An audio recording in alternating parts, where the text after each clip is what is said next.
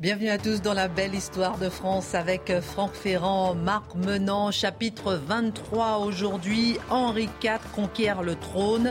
C'est le premier volet de deux émissions que nous allons lui consacrer. Dans cette émission, en deux parties, nous allons aborder sa jeunesse, sa mère, comment est-ce qu'il a réussi à conquérir le trône, ce roi protestant. Comment est-il devenu roi, le plus populaire des rois de France? C'est parti. Alors Franck Ferrand, nous allons. Euh, bonjour Marc, bonjour. Non mais vous n'êtes pas obligé. C'est entre nous. J'essaierai de m'immiscer de temps en temps. Pas trop quand même. pas trop, pas trop. Je vous Alors Franck Ferrand, d'abord, avant que mon cher Marc puisse nous raconter effectivement son enfance, d'où vient-il euh, justement Parce qu'on croit qu'il n'a aucun lien avec la royauté, et pourtant quand même. Si, si, il fait partie de la famille royale. Vous savez, euh, vous rappelez que François Ier avait une grande sœur. On vous en avait dit un mot de cette grande sœur, mais je regrette qu'on n'ait pas d'ailleurs davantage développé le personnage, parce que Marguerite, Marguerite qui sera successivement Marguerite d'Angoulême, d'Alençon, et puis qui deviendra Marguerite de Navarre, la sœur de François Ier, qui était une géante, elle était comme son frère, hein, elle était très grande comme ça, elle avait, elle n'était pas seulement une géante par la taille, elle était une géante par l'esprit. C'était une femme d'une d'une intelligence, d'une douceur, euh, d'une créativité. Elle était poétesse, vous savez, on l'appelait la Marguerite des Marguerites. Elle protégeait les intellectuels, si on peut employer cet anachronisme.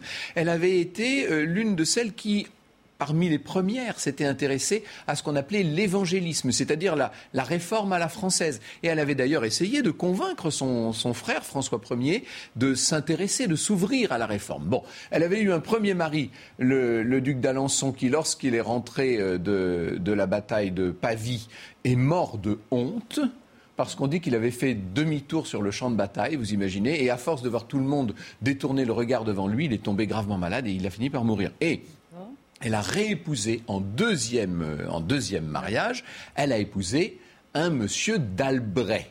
Et ce monsieur d'Albret était roi de Navarre. Alors, il faut peut-être vous dire ce que c'est que la Navarre. Oui, où la ça Navarre, précisément? C'est un royaume qui se trouvait coupé, euh, pas tout à fait en deux, puisque vous aviez un tiers au nord qui se trouvait du côté de la hein. France, au nord des Pyrénées, et les deux tiers qui se trouvaient du côté de l'Espagne. Ces deux tiers-là, ils étaient complètement occupés par l'Espagne. Mais en France, la Navarre jouissait d'une autonomie, et donc il y avait un roi de Navarre dont l'ambition était de récupérer toute la partie espagnole de, ce, de ce royaume. Alors, c'était un euh, tout petit royaume. Oui, en France, c'était autour du euh, Béarn, si vous voulez. Hein. On est vraiment sur les contreforts pyrénéens. On est dans les Pyrénées même.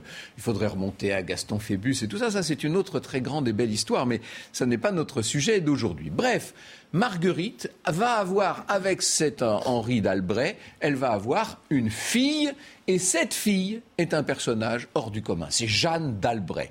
Euh, la petite Jeanne, quand elle a 11 ans, se voit fiancée au duc de Clèves, parce que le roi François Ier a trouvé que c'était très pratique et que ça arrangerait les affaires de la France. Sauf que la gamine en question ne veut pas en entendre parler, et on la voit, ce petit bout de bonne femme, tenir tête à son oncle, le roi de France en personne, vous imaginez, au point que François Ier ait été un peu déstabilisé. Ça ne l'a pas empêché de, marier, euh, de marier sa nièce contre son gré, mais enfin néanmoins, il a été un peu déstabilisé. Finalement, cette, euh, cette Jeanne, elle va épouser celui qu'elle voulait épouser, Antoine de Bourbon, et voilà pourquoi le fils aîné d'Antoine de Bourbon et de Jeanne d'Albret est un Bourbon. C'est lui qui va créer la dynastie des Bourbons en France. Alors, ce petit, euh, ce petit Henri deviendra roi de Navarre, et puis un jour, et c'est ce que nous allons voir ensemble, un jour il sera roi de France.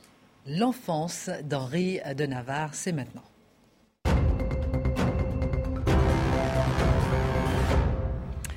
Marc, donc ce petit Henri de Navarre a passé euh, son enfance dans les Pyrénées. Quelle éducation a-t-il reçue? Déjà, il y a le grand-père. Oh, Henri d'Albret. Il a dit à sa fille, quand il l'a remarquée enceinte, faut que ce soit un petit garçon, un descendant et tu auras, toi, une boîte dans laquelle, un petit coffre, il y aura des bijoux, en plus une chaîne en or. Et puis sinon, eh bien, je te déchois. Ah, ça rigole pas. Alors il attend, il s'est placé, son appartement est juste au-dessus de sa fille, et il attend qu'on vienne le réveiller à n'importe quelle heure. Je vous somme de me teinter et de m'avertir de la naissance. Il y a une tradition là-bas en Béarn, on doit chanter une chanson au moment où on est dans la douleur. Et là encore, il a exigé que sa fille se laisse aller à entonner ce chant traditionnel. On le réveille, il se présente et la pauvre, elle est là à essayer de donner le monde à ce petit bonhomme. Dans le sublime château de Pau, hein Et pof Le voici qui sort. Et formidable. Alors là, le grand-père, il n'en peut plus. Il a remarqué, il y a la guillerie, c'est un garçon. Il lui donne le petit coffre, il part avec le gamin qu'il a placé dans la robe de chambre et il dit Celui-là, il est à moi. Et hop il s'en va. Ah ben c'est sympa pour la maman. Il y a hein. un berceau qui a été placé dans sa chambre. Le berceau, c'est une grande coquille de tortue, une carapace de tortue. Vous savez, ces, ces grandes tortues qu'on en voit encore aux Seychelles Oui, aujourd'hui. Voilà. oui. Et le premier geste, eh bien, il faut un traitement prophylactique. C'est-à-dire qu'il prend de l'ail, et il lui badigeonne les lèvres. Avec ça, il évitera tous les fléaux de la nature. Oh, il s'en occupera pendant 18 mois de façon extrêmement intensive. Je dis que 18 mois parce que malheureusement, le trépas sonne alors qu'il n'a que 52 ans. Il avait choisi des nourrices. Ah mais c'est un gargantua du téton. Ce gamin-là, il n'en a jamais assez. Et ce Alors, sera ça toute sa vie, d'ailleurs. Ce qui fait que lorsque le grand-père est retiré de son quotidien, on le confie à une gouvernante, Madame de Miossens. Elle a trois enfants, c'est formidable. Et dans ce contexte-là, il y a eu le baptême, ne pas oublier, car ce garçon que l'on dira protestant et que tout le monde garde dans son imaginaire comme étant celui qui représente la réforme, il est catholique. Il est baptisé. Et alors, que de oui, festivités. C'est dans la salle du trône du Béarn qu'on a fait venir tous les grands du royaume et qui sont là pour eh, euh, considérer que c'est l'événement majeur. Il y a un petit roi. Quand il a trois ans, Roi il de faut... Navarre. De Navarre. Roi de. Navarre, mais ce roi de Navarre, il faut aller le présenter au roi de France, Henri II, et à Catherine de Médicis. Il se présente à la cour, et le roi voit ce petit bonhomme, il a trois ans, mais il est déjà facétieux, il a un côté enjôleur. Quand on le voit, on a envie de le prendre dans les bras, c'est ce que fait le roi, il le place sur ses genoux, et lui dit, voulez-vous être mon fils? Alors, il regarde sa Majesté, il dit Mais mon papa, il est derrière. Alors, voulez-vous être mon gendre? On ne sait pas s'il comprend vraiment ce que veut dire mon gendre, mais il dit Bah oui, bah oui. C'est- Alors là, Antoine, le papa, il dit c'est extraordinaire, le roi vient de nous promettre les épousailles avec sa dernière fille, Marguerite. Ce qui est incroyable, c'est que ça se réalisera. Mais alors il écrit partout, il dit, mais vous vous rendez compte, Henri sera un jour l'époux de la fille du roi. L'éducation, elle est confiée à la gaucherie. La gaucherie, c'est un protestant. Parce que dans tout ça, très rapidement, il y a la conversion qui se fait avec Jeanne, maman que je... Maman d'Albret, elle, elle est très, très, très Ah protestante. bah, puis, Oui. quand on dit très très très protestante, ça tient du fanatisme. Mais pardon, mais je comprends pas pourquoi est-ce que la maman est protestante et les baptisés catholiques. Parce que Ça- ça là, sera- ça elle- sera tout le non, sujet de non, non, mais- non, non, au départ, elle est catholique. Sauf que la réforme, elle gagne, elle gangrène tous les cerveaux. Donc, petit à et, petit, et soudain, voilà. Gangrène, Enfin, elle, elle gagne, dirons-nous.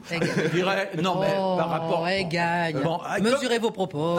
Allez, je- Christine absolument, absolument. Elle gagne. Elle gagne donc, donc, mais elle devient véritablement fanatique. Et c'est la gaucherie qui va s'occuper de lui. Remarquons que c'est une jeunesse de paysan. Un véritable vanupier. On le laisse courir dans la montagne, dans le château des Moissiens euh, qui domine, qui domine la vallée, il y a le Gave, etc. Et il est interdit de l'appeler prince. Il doit être traité comme les autres.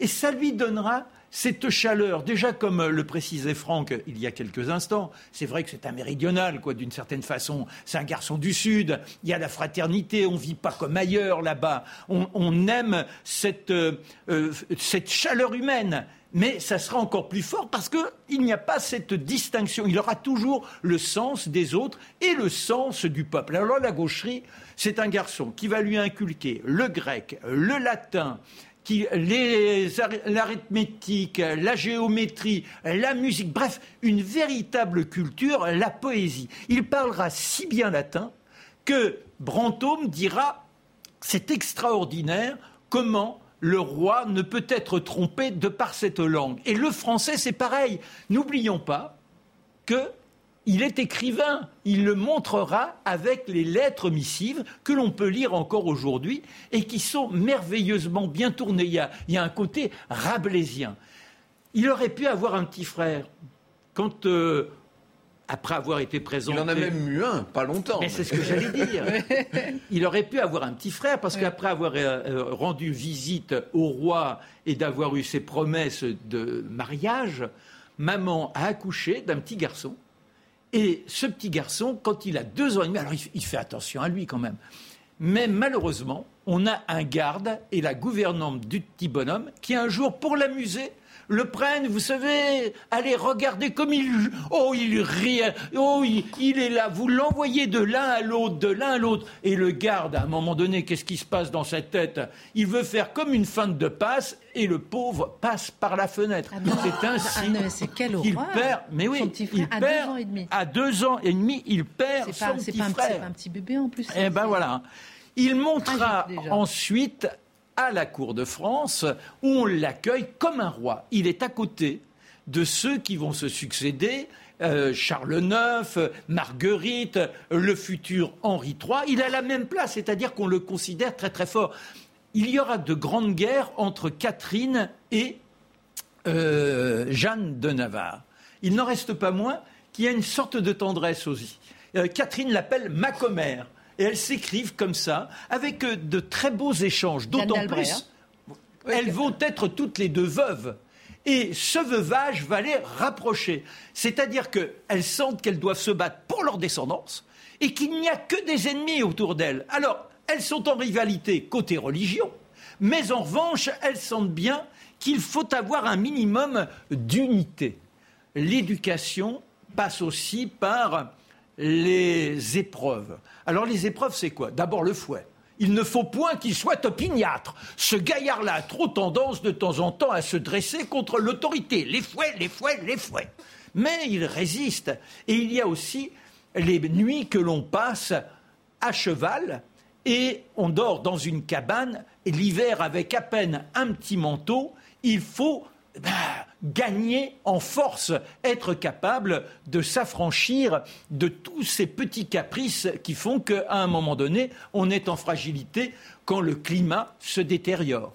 Voilà la, caractéristique. Alors à cheval, il a un, professeur qui est étonnant, c'est euh, Carnavalet. Carnavalet le fait sauter d'un cheval à l'autre au galop, sans mettre pied à terre, il virevolte et ça devient un homme exceptionnel. Pareil pour les armes, l'arquebuse, les lances, les pistolets. Bref, ce un grand soldat. Hein. C'est parce qu'on n'a pas toujours cette image d'Henri IV, enfin le futur Henri IV, mais c'est un grand soldat. Hein. Il est, il, là où il, formé à cela. il apprend tout. Et alors, notons qu'au passage, quand il a 4 ans, ses parents sont obligés de monter à la cour de France et il devient régent il va signer son premier acte. Régent de Navarre. Hein. Régent de Navarre. Il va signer son premier acte à cet âge-là. C'est simplement la levée d'une troupe de combattants de 18 à 52 ans pour se dresser contre l'Espagnol. Franck vous a dit il y a la séparation entre les deux. Les Espagnols veulent envahir, profiter de l'absence d'Antoine de Bourbon pour prendre, la, pour prendre la partie française. Alors, avec qui, euh, qui est-ce qui va se fiancer à ce jeune homme? Ah, bah, Marguerite, parce que. Alors, il y a le, grand tour de France que l'on a évoqué la semaine dernière avec Charles IX. Et pendant ce tour de France, un jour, Charles IX dit au petit Henri il lui dit Je veux qu'un jour vous soyez en épousailles avec ma jeune sœur. C'est quand même fou. Malheureusement, Antoine de Bourbon n'est plus pour voilà pour voir cela. Il a été tué d'un coup d'arquebuse. Et l'enfant n'en revient pas parce que c'est vrai qu'elle est jolie. Elle a déjà une appétence pour la galanterie. Elle, elle étonne son monde. Elle a la grâce. Elle est un peu comme la Marguerite d'Angoulême, c'est-à-dire que cette jeune fille-là, ne peut qu'entourlouper ceux qui sont autour d'elle, sauf le petit Henri.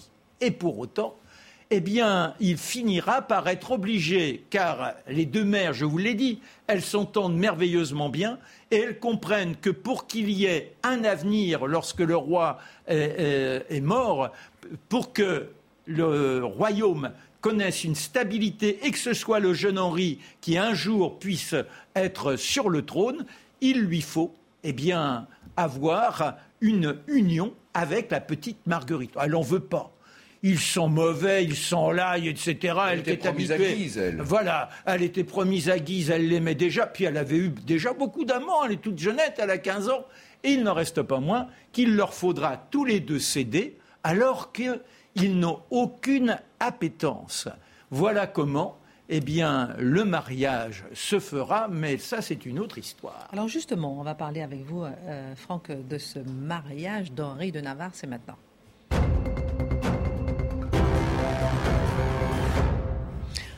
Franck, n'oublions pas qu'on est quand même en pleine guerre de religion. Mais bien sûr. Il faut apaiser les tensions.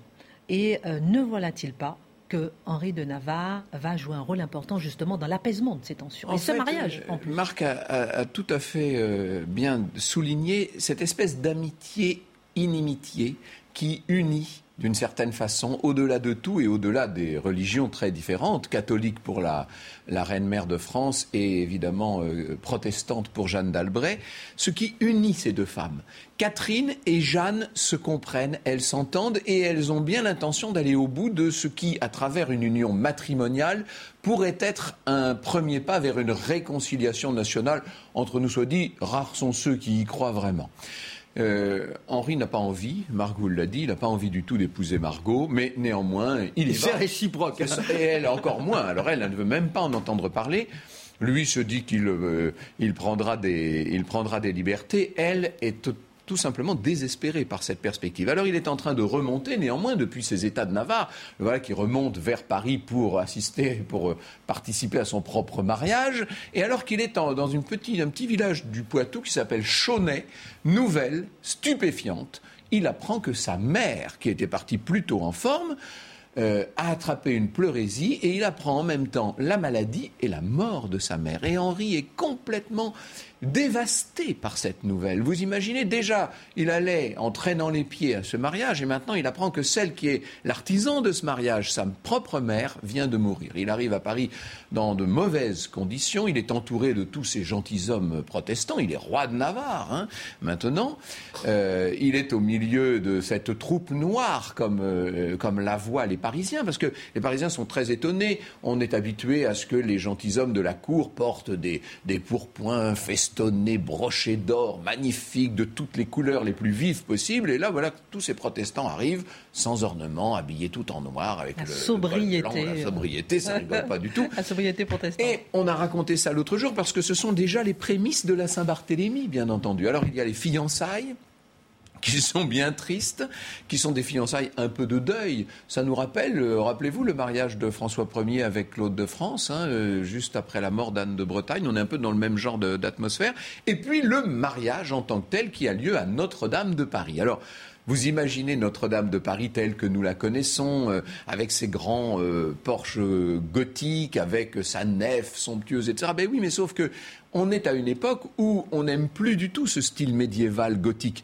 Et donc, on a rhabillé complètement tout le bas de l'église pour en faire euh, une, une, église à la mode, si je puis dire. On a installé ce qu'on appelle des échafauds. Alors rien à voir avec les échafauds d'exécution, c'est ce que nous appellerions nous des échafaudages. Et sur ces échafaudages, on a mis bien sûr de grandes tentures, des tapis, des tapisseries, tout ça est somptueux, des aigrettes partout, des grands rideaux magnifiques. Et dans ce décor qui est comme une sorte de décor de cinéma, va avoir lieu le mariage. Mais un mariage un peu particulier puisque cette princesse catholique, Marguerite, épouse un roi protestant. Quel était le regard de l'Église ah, catholique bah, L'Église était totalement opposée à tout ça, mais il se trouve que le cardinal de Bourbon, euh, qui est l'oncle d'Henri IV, a été choisi pour la célébration et que, heureusement, le pape Pie V a eu la bonne idée de mourir. Pie V ne voulait pas entendre parler de ce ah mariage, mais son son successeur, Grégoire XIII, est plus ouvert à l'idée. Donc Grégoire XIII donne son autorisation, le cardinal de Bourbon va unir les deux, les deux, les deux fiancés. Les deux fiancés. Sauf que le, roi de Navarre n'a pas le droit d'entrer, il n'entre pas dans l'église catholique. Donc, on va faire une, euh, un échange de consentement sur euh, euh, dans, dans, une alors c'est pas tout à fait le parvis c'est on a installé une sorte de d'église de, en bois qui se trouve le long du porche de la de la cathédrale. Alors la petite fiancée Marguerite est arrivée elle par l'évêché c'est-à-dire qu'elle est entrée par le porche sud de l'église elle a assisté à la bénédiction elle elle est catholique et puis elle est ressortie si je puis dire pour l'échange des consentements. Sauf qu'elle ne veut pas donner son consentement. Et il y a cette scène absolument incroyable, où on demande au roi de Navarre s'il veut épouser Marguerite de France, oui. On demande à Marguerite si elle veut épouser le roi de Navarre, et elle ne répond pas. Alors le cardinal se racle la gorge, il repose la question. Marguerite, voulez-vous épouser Henri? Et elle ne répond toujours pas. Et à ce moment-là, on voit son grand frère qui arrive et qui va lui prendre la tête et l'incliner de force voilà le consentement de Marguerite qui dira toute sa vie qu'elle n'a jamais consenti à ce mariage. Et vous savez que ce ne sera évidemment pas une union euh, heureuse. Et dans la foulée, on était là les 18 et 20 août, et vous savez que dans la nuit du 23 au 24 août va avoir lieu ce massacre effroyable, parce qu'entre-temps, il y a eu la tentative d'attentat contre, contre Coligny, etc. Ce sera la Saint-Barthélemy, bien sûr. Quel mariage, quel mariage. triste mariage. Triste mariage et euh, presque humiliant en fait, hein, finalement. Alors, dans un instant, messieurs, je vais vous poser une question sur comment a fini le règne d'Henri III, parce qu'on veut quand même arriver à, comprendre comment euh, ce, cet Henri IV, cet Henri de Navarre, euh, devient finalement roi de France. On va essayer de comprendre tout ça dans la deuxième partie de la belle histoire de France. La belle histoire de France continue. À tout de suite. La belle histoire de France continue, chapitre 23 avec Henri IV et comment il conquiert le trône. On verra ça avec Franck Ferrand, Marc Menant, justement, la conquête du trône, la prise de Chartres, on en parle dans un instant. Alors, juste avant, une première question, messieurs, comment a fini le règne d'Henri III Quel est son bilan finalement? Parce que Alors, est-ce qu'on commence, par, la, fin en tant que telle, qui ah tragique? La fin, Marc va vous la raconter, mais avant, ce qu'il faut vous dire, c'est qu'il y a quand même une, une terrible, terrible anarchie dans le royaume. C'est-à-dire que plus plus, aucune, plus aucun levier de commande ne répond. Vous avez vu que le roi a été obligé de faire assassiner le duc de Guise pour essayer de, contenir cette ligue, mais il n'y arrive pas du tout. La ligue est maintenant toute puissante, non seulement à Paris, bien sûr, qui est son, son port d'attache, mais dans toutes les grandes villes du royaume, à Marseille, à Lyon, à Bordeaux, à Rouen, qui est la deuxième ville du royaume à l'époque, Rouen. Bref, euh, la ligue est partout. Le roi n'a plus aucune autorité. Il va, parce qu'il ne sait plus à quel sens après la mort du duc de, Guise et de son frère, le cardinal de Lorraine. Il ne sait plus quel se vouer, donc il va essayer de se réconcilier avec celui qui est son successeur. C'est ça qui est incroyable dans cette affaire, c'est que ce roi catholique Henri III n'a comme successeur, si l'on respecte les lois euh, fondamentale du royaume qu'un protestant roi de Navarre. Vous imaginez la situation? Ça rend les choses intenables et la haine contre Henri III est en train de devenir quelque chose d'incroyable. Dans toutes les villes de France, le nom d'Henri III est martelé, bûché, hué. On renverse ses statues, on le brûle en effigie. Ça vous donne l'idée de la détestation générale, notamment dans l'Église, dans l'Église catholique, contre ce roi qu'on considère comme un traître. Mais, mais c'est vrai que c'est là où on est en plein fanatisme. Parce que si l'on regarde le personnage en tant que tel, d'ailleurs intellectuellement, il est d'une grande amplitude, d'une grande ampleur. Henri III, oui. Henri III, c'est un homme qui, a une culture, qui est raffiné, qui a euh, un style à la cour. Il lui donne encore plus, euh, encore plus de majesté. N'oubliez pas qu'il y a un tempérament de fait qui a été initié par François Ier. Euh, il y a eu une rupture entre les règnes précédents avec François Ier on entre dans une sorte de légèreté. Et lui, il ne cesse d'attiser cela. Malgré Catherine de Médicis, qui voudrait sans doute plus de rigueur, il y a le libertinage. Les femmes n'ont jamais été aussi libres dans l'histoire. Elles rayonnent. Ce sont même elles qui guettent au détour des, des, couloirs dans les châteaux. Ce sont elles qui osent aborder les hommes. Et tout cela se fait en poésie. Tout est chatoyant. Il n'y a aucune vulgarité. les derniers mois du règne, il n'y a plus tellement de poésie. On non, est, non, non, non, dans un état d'urgence. Non, non, mais, non, mais je voulais juste, avant, la fin, c'est ça. Non, mais euh, je voulais quand même rappeler parce que qu'on reste pas uniquement sur ce, côté de la dégradation et de, de, je dirais, de l'horreur dans, dans laquelle tombe le royaume. Et donc, justement, le royaume tombe. Et comment euh, finit Henri III bah, Forcément, on a tellement cette haine qui se répand. Hmm.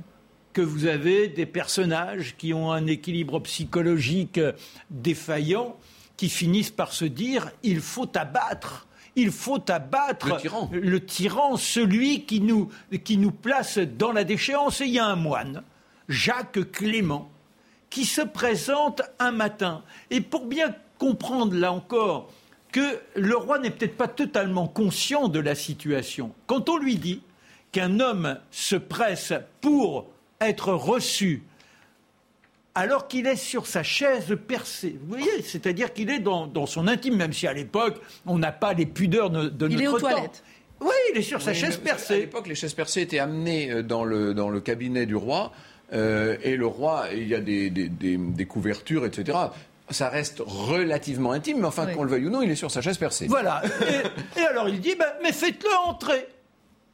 Ah, il recevait sur son trône. Oui, oui, oui, voilà, il reçoit, voilà, voilà. Ah et alors, ce personnage se présente, il est à peine devant le roi qu'il tire de son manteau un poignard et hop, il frappe le roi qui dit mais qu'as-tu fait Qu'as-tu fait Ô moine Qu'as-tu fait Qu'as-tu fait?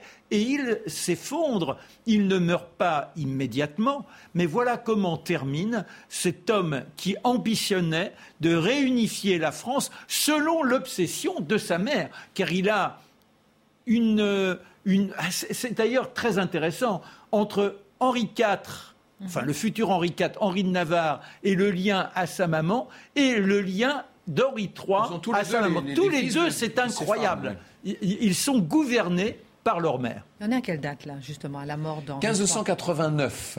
Deux siècles très exactement avant la Révolution, vous voyez Très intéressant. Donc tout ça, euh, on est donc dans la haine, on assassine le roi. Est-ce qu'il a dit pourquoi est-ce qu'il a assassiné? Est-ce qu'il a dit verbalement expliqué? Ah, parce ah, qu'il était, il était l'antéchrist aux yeux de ce moine. Voilà, mais, il était le traître qui était en train de sacrifier l'Église catholique au, protestantisme. mais, il a simplement le geste et après il reste ballon, il cherche même pas à, fuir. Pendant deux siècles, hein, jusqu'à la Révolution comprise, les moines seront interdits à la cour de France à cause de ah, ce... Suite à cet assassinat. Alors on va voir après, puisque ça déclenche quand même une guerre pour le trône, et on va voir comment ça se passe.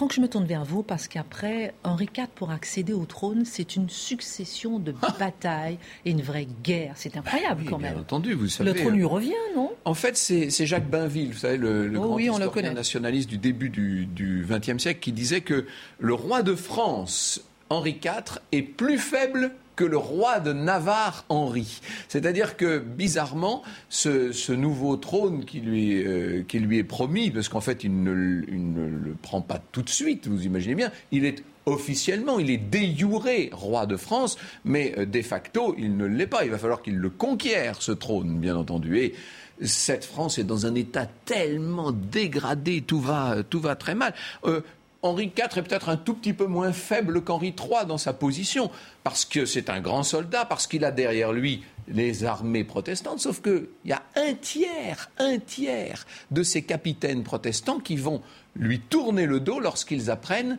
qu'il euh, euh, accepte cette, euh, succession du, du, trône très catholique. Vous voyez comme c'est complexe cette, cette situation. Alors, euh, le roi Henri ne peut pas, le nouveau roi Henri, ne peut pas reprendre Paris. Il se rend très vite compte que Paris est inexpugnable. Les Parisiens, alors là, ne veulent pas du tout entendre parler d'un roi protestant. Vous imaginez, il est toujours protestant.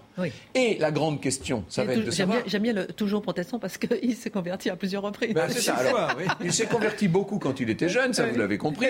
Et puis maintenant, il est euh, le chef des protestants, il est tout ce qu'il y a de protestants. S'il veut avoir une chance de devenir vraiment roi de France, il va bien falloir qu'il devienne catholique. Sauf que, parce qu'il faut qu'il soit sacré euh, et que l'Église donne son assentiment, sauf que la question de cette conversion, alors là, c'est là qu'on découvre la dimension d'Henri.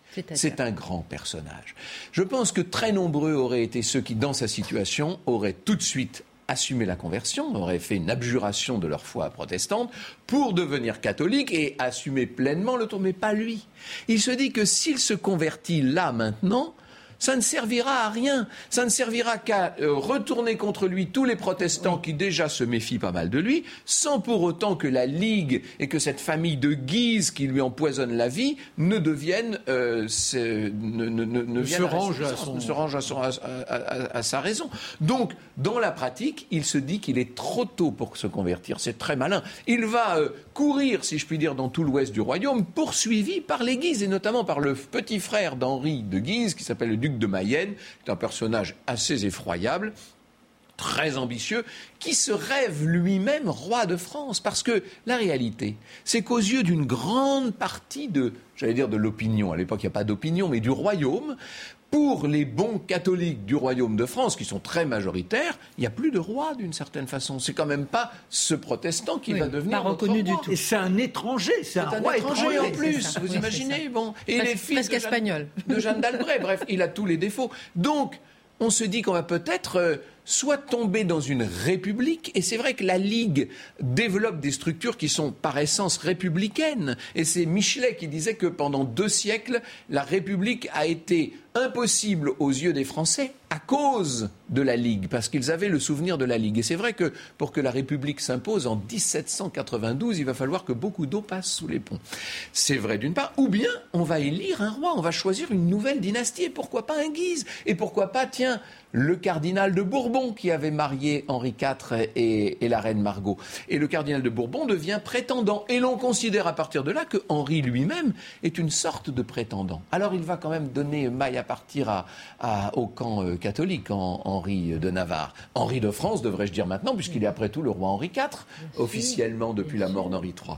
Euh, il va se battre un peu partout, il va essayer de prendre Rouen, mais il n'arrive pas davantage à prendre Rouen euh, que Paris. Et puis, il y a les grandes batailles. Hein. on arrive en, 1704, en 1590, la bataille d'Arc à côté de, à côté de Dieppe, où il lamine littéralement les troupes de, de Mayenne. Donc là, il y a un peu une inversion de, de la vapeur. Et puis surtout, la grande bataille d'Ivry. Vous savez, c'est à cette occasion qu'il va faire cette déclaration qui est dans tous les livres, dans tous les manuels d'histoire. Ralliez-vous à mon panache blanc, vous le trouverez toujours sur le chemin de l'honneur et de la victoire. Et ce panache blanc d'Henri IV va devenir au-delà du symbole d'un ralliement militaire, va devenir le symbole d'un ralliement euh, civil et d'un ralliement euh, à la France éternelle. Parce que, qu'on le veuille ou non, ce roi Henri, il incarne le principe du droit divin et la, et la succession naturelle au trône. Il faut quand même remarquer que ce jour-là, il a l'audace, alors que la position de ses troupes est défaillante, il jaillit avec ce panache blanc, il traverse toute l'armée ils sont tellement ébahis qu'il pose les armes d'une certaine manière, et c'est grâce à cette, je dirais, folie qu'il impose le panache et qu'il renverse les tendances et qu'il remporte la victoire. Mais c'est Paris, bien sûr, qu'il faut arriver à prendre. Alors, il va cette fois remettre, maintenant qu'il a euh, gagné à deux reprises contre Mayenne. Mais là, il s'est quand même imposé, quand même. Il s'est imposé. Il est, le, il est celui qui domine la situation. Et en plus, il est le roi officiel. Il peut quand même essayer de reprendre sa capitale. Sauf que les Parisiens ne veulent pas en entendre parler. Et ça, c'est une chose extraordinaire. Ce qui va se passer, c'est quatre mois de siège de, de Paris. Ça a duré en tout, ça a duré quatre ans hein, d'ailleurs, mais quatre mois d'un siège terrible où l'on va voir peut-être pour la seule fois dans l'histoire de Paris, et Dieu sait qu'il y en a eu des sièges de Paris, imaginez comme cette ville a été euh, malmenée par l'histoire, hein, c'est incroyable. Mais là, les habitants de Paris ont une telle haine pour Henri de Navarre qu'ils ne veulent pas reconnaître comme Henri de France qu'ils vont eux-mêmes monter au créneau, monter au mur, si je puis dire, le retenir, le repousser. La Ligue est là omniprésente dans Paris et le roi n'y arrive pas. Il y a cette fameuse journée des farines. On est dans la nuit du 20 au 21 janvier euh, euh, de, cette année 1591. Euh, On essaie d'entrer dans Paris. Comment arriver à, comment arriver à, prendre Paris? Bien, En déguisant les troupes. C'est-à-dire que les lieutenants du roi Henri vont se déguiser en meuniers qui apporteraient de la farine pour ravitailler Paris. Sauf que on, a bien vu, on a entendu notamment les mouvements des troupes dans le, lointain. Les Parisiens ont compris ce qui se passait et ils ne vont pas faire un bon accueil à ces meuniers-là. Et le roi est coincé, il n'y arrive pas. Et là, on se réunit à Suresnes entre un certain nombre de responsables du camp protestant et un certain nombre de responsables du camp euh, catholique. entre les ligueurs, comme on les appelle, et les légalistes qui défendent le nouveau roi. Et on va s'entendre peu à peu. On va réunir les États généraux. 1593, très important cette réunion des États généraux parce que euh, il est question de nommer Isabelle d'Espagne comme reine de France, vous imaginez Parce que ce que je ne vous ai pas dit, c'est que dans cette affaire, les puissances européennes entrent dans le jeu. C'est incroyable. Vous avez du côté d'Henri, d'Henri IV, vous avez l'Angleterre et les princes allemands. On dit que l'Angleterre fournit l'argent et les princes allemands fournissent les hommes. Du côté des ligueurs, vous avez Philippe II d'Espagne, le fils de Charles Quint, vous savez, ce Philippe II du siècle d'or, qui lui envoie carrément des armées sur le territoire français. C'est une, c'est une guerre européenne. Parce que pour eux, le siège est vacant. C'est-à-dire que, voilà. Mais parce que les Espagnols ont bien l'intention de, de, mettre une Espagnole sur le trône de France pour euh, assurer la puissance et la victoire Personne ne reconnaît Henri. Vous imaginez cette histoire? Et donc, là, Henri IV, voyant que les États généraux, royalistes, légalistes, finalement préfère tout de même un prince français à une euh, reine étrangère, il comprend que le moment est venu de se convertir. Il va, oh mais il est doué, hein, il est vraiment très doué, il va mettre ce poids-là dans la balance. Il dit, eh bien, je me convertis. Il n'attend pas d'être euh, définitivement vainqueur, il se convertit au catholicisme, ça va être son abjuration, et à partir de là, on a envie de dire que une grande partie des gens qui étaient épuisés par la Ligue, qu'on avait assez des histoires de la Ligue, qu'on avait assez de cette espèce de république euh, euh, théocratique et complètement, euh, complètement injuste, les gens ils se disent après tout, allez, lui, le roi, dit, ou ce qu'il a dit ou pas, Paris vaut bien une messe, et les Français disent, ce roi-là en vaut bien un autre, et il va y avoir cette rencontre entre un roi pas très désiré et un peuple très affaibli. Et ça va être l'abjuration du roi. On va parler maintenant de l'abjuration du roi et de la prise de Chartres.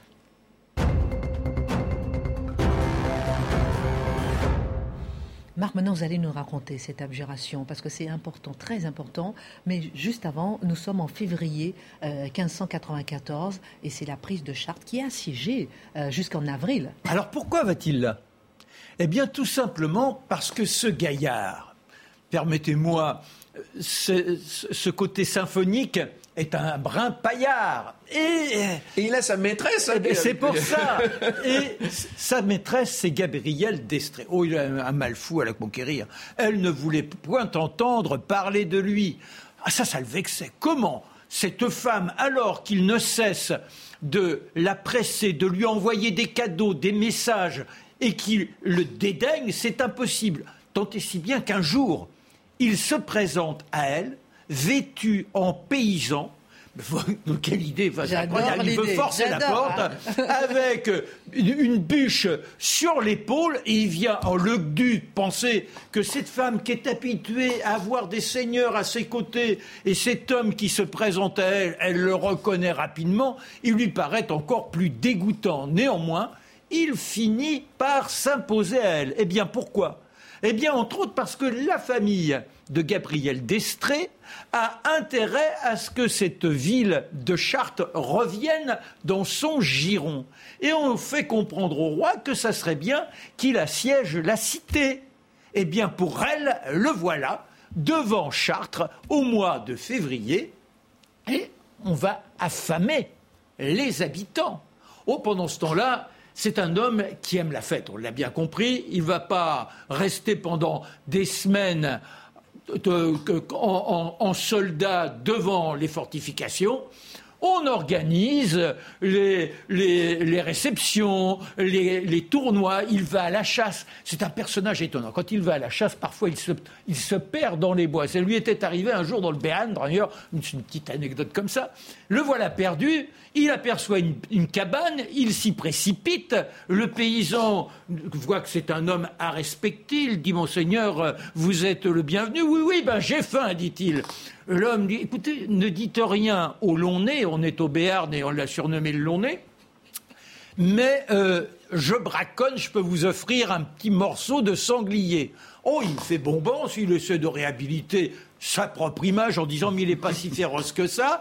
Au matin, il monte sur le cheval avec son charbonnier qui l'a logé. N'oublions pas que dans la nuit, il a trouvé que la charbonnière était bien douce et que par conséquent, elle méritait d'être honorée. Mais Bref. il, avait un peu de tenue, c'était un, protestant quand même, il avait un peu de... Non? Non, Oui, non, non. non, non, Ok. il croit en Je Dieu. pense qu'à ça, c'est le vert galant. vous Non, savez. Voilà. mais, non, mais, non, Mais mais, non, il non, mais ne- vraiment, c'est... Mais non, mais oui. Non, mais mais... en, fait, pardon, mais il était comme tous les rois, c'est ça C'est-à-dire Ah que- non, Mais mais non, mais plus plus, que les autres. mais il aime les femmes, mais il les respecte, il leur donne des cadeaux incroyables. La meilleure preuve, c'est qu'il fera de cette cabane une sorte de manoir et que le personnage sera récompensé et pour le festin de braconnier et également pour les émois offerts par madame. Bon, dans tout ça, Bon, Chartres, alors, revenons à. Chartres. Qui est-ce qui est en train Mais d'assis non, mais- de Chartres mais- s'occupe des femmes Eh ben oui, parce que c'est ce qu'il fait aussi à Chartres, les chasses, etc., etc. Et eh ben, euh, malheureusement pour le peuple, ils finissent par penser qu'il est bon de se rendre parce qu'ils ne tiendront pas. Et au mois d'avril, enfin, les portes s'ouvrent. Trois mois affamés, Et c'est euh, là, rend. et c'est là qu'il dit, euh, ah oui, abjurons, abjurons. Alors euh, les conciliations se font et c'est à Saint-Denis que l'abjuration aura lieu. Alors, Comment ça se passe? Comment ça se passe?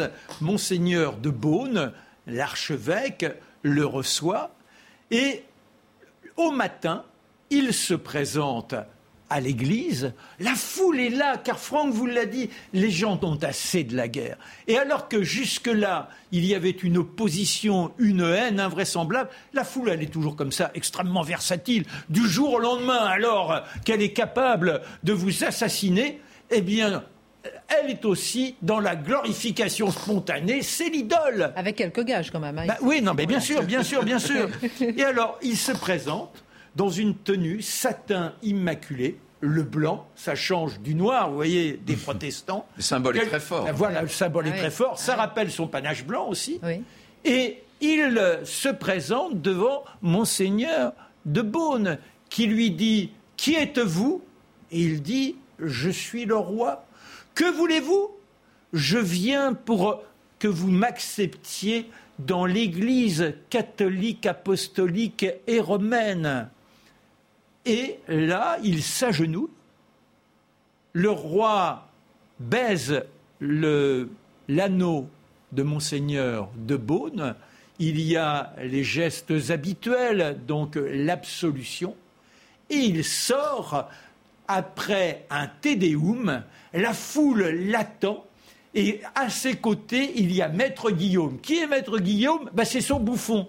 On n'en parle pas, malheureusement. C'est la petite histoire, mais ça montre bien le côté guilleret de la cour. Euh, euh, François Ier avait son nain. Eh bien, lui, c'est Maître Guillaume. Et Maître Guillaume. Triboulet, ouais. Triboulet, voilà. Et là, Maître Guillaume fait des gestes, tire la langue pour bien montrer que maintenant, on est en, en connivence et que le peuple de France est réuni derrière Henri IV. Pardon, une question rapidement. Comment réagissent les protestants à ce moment-là?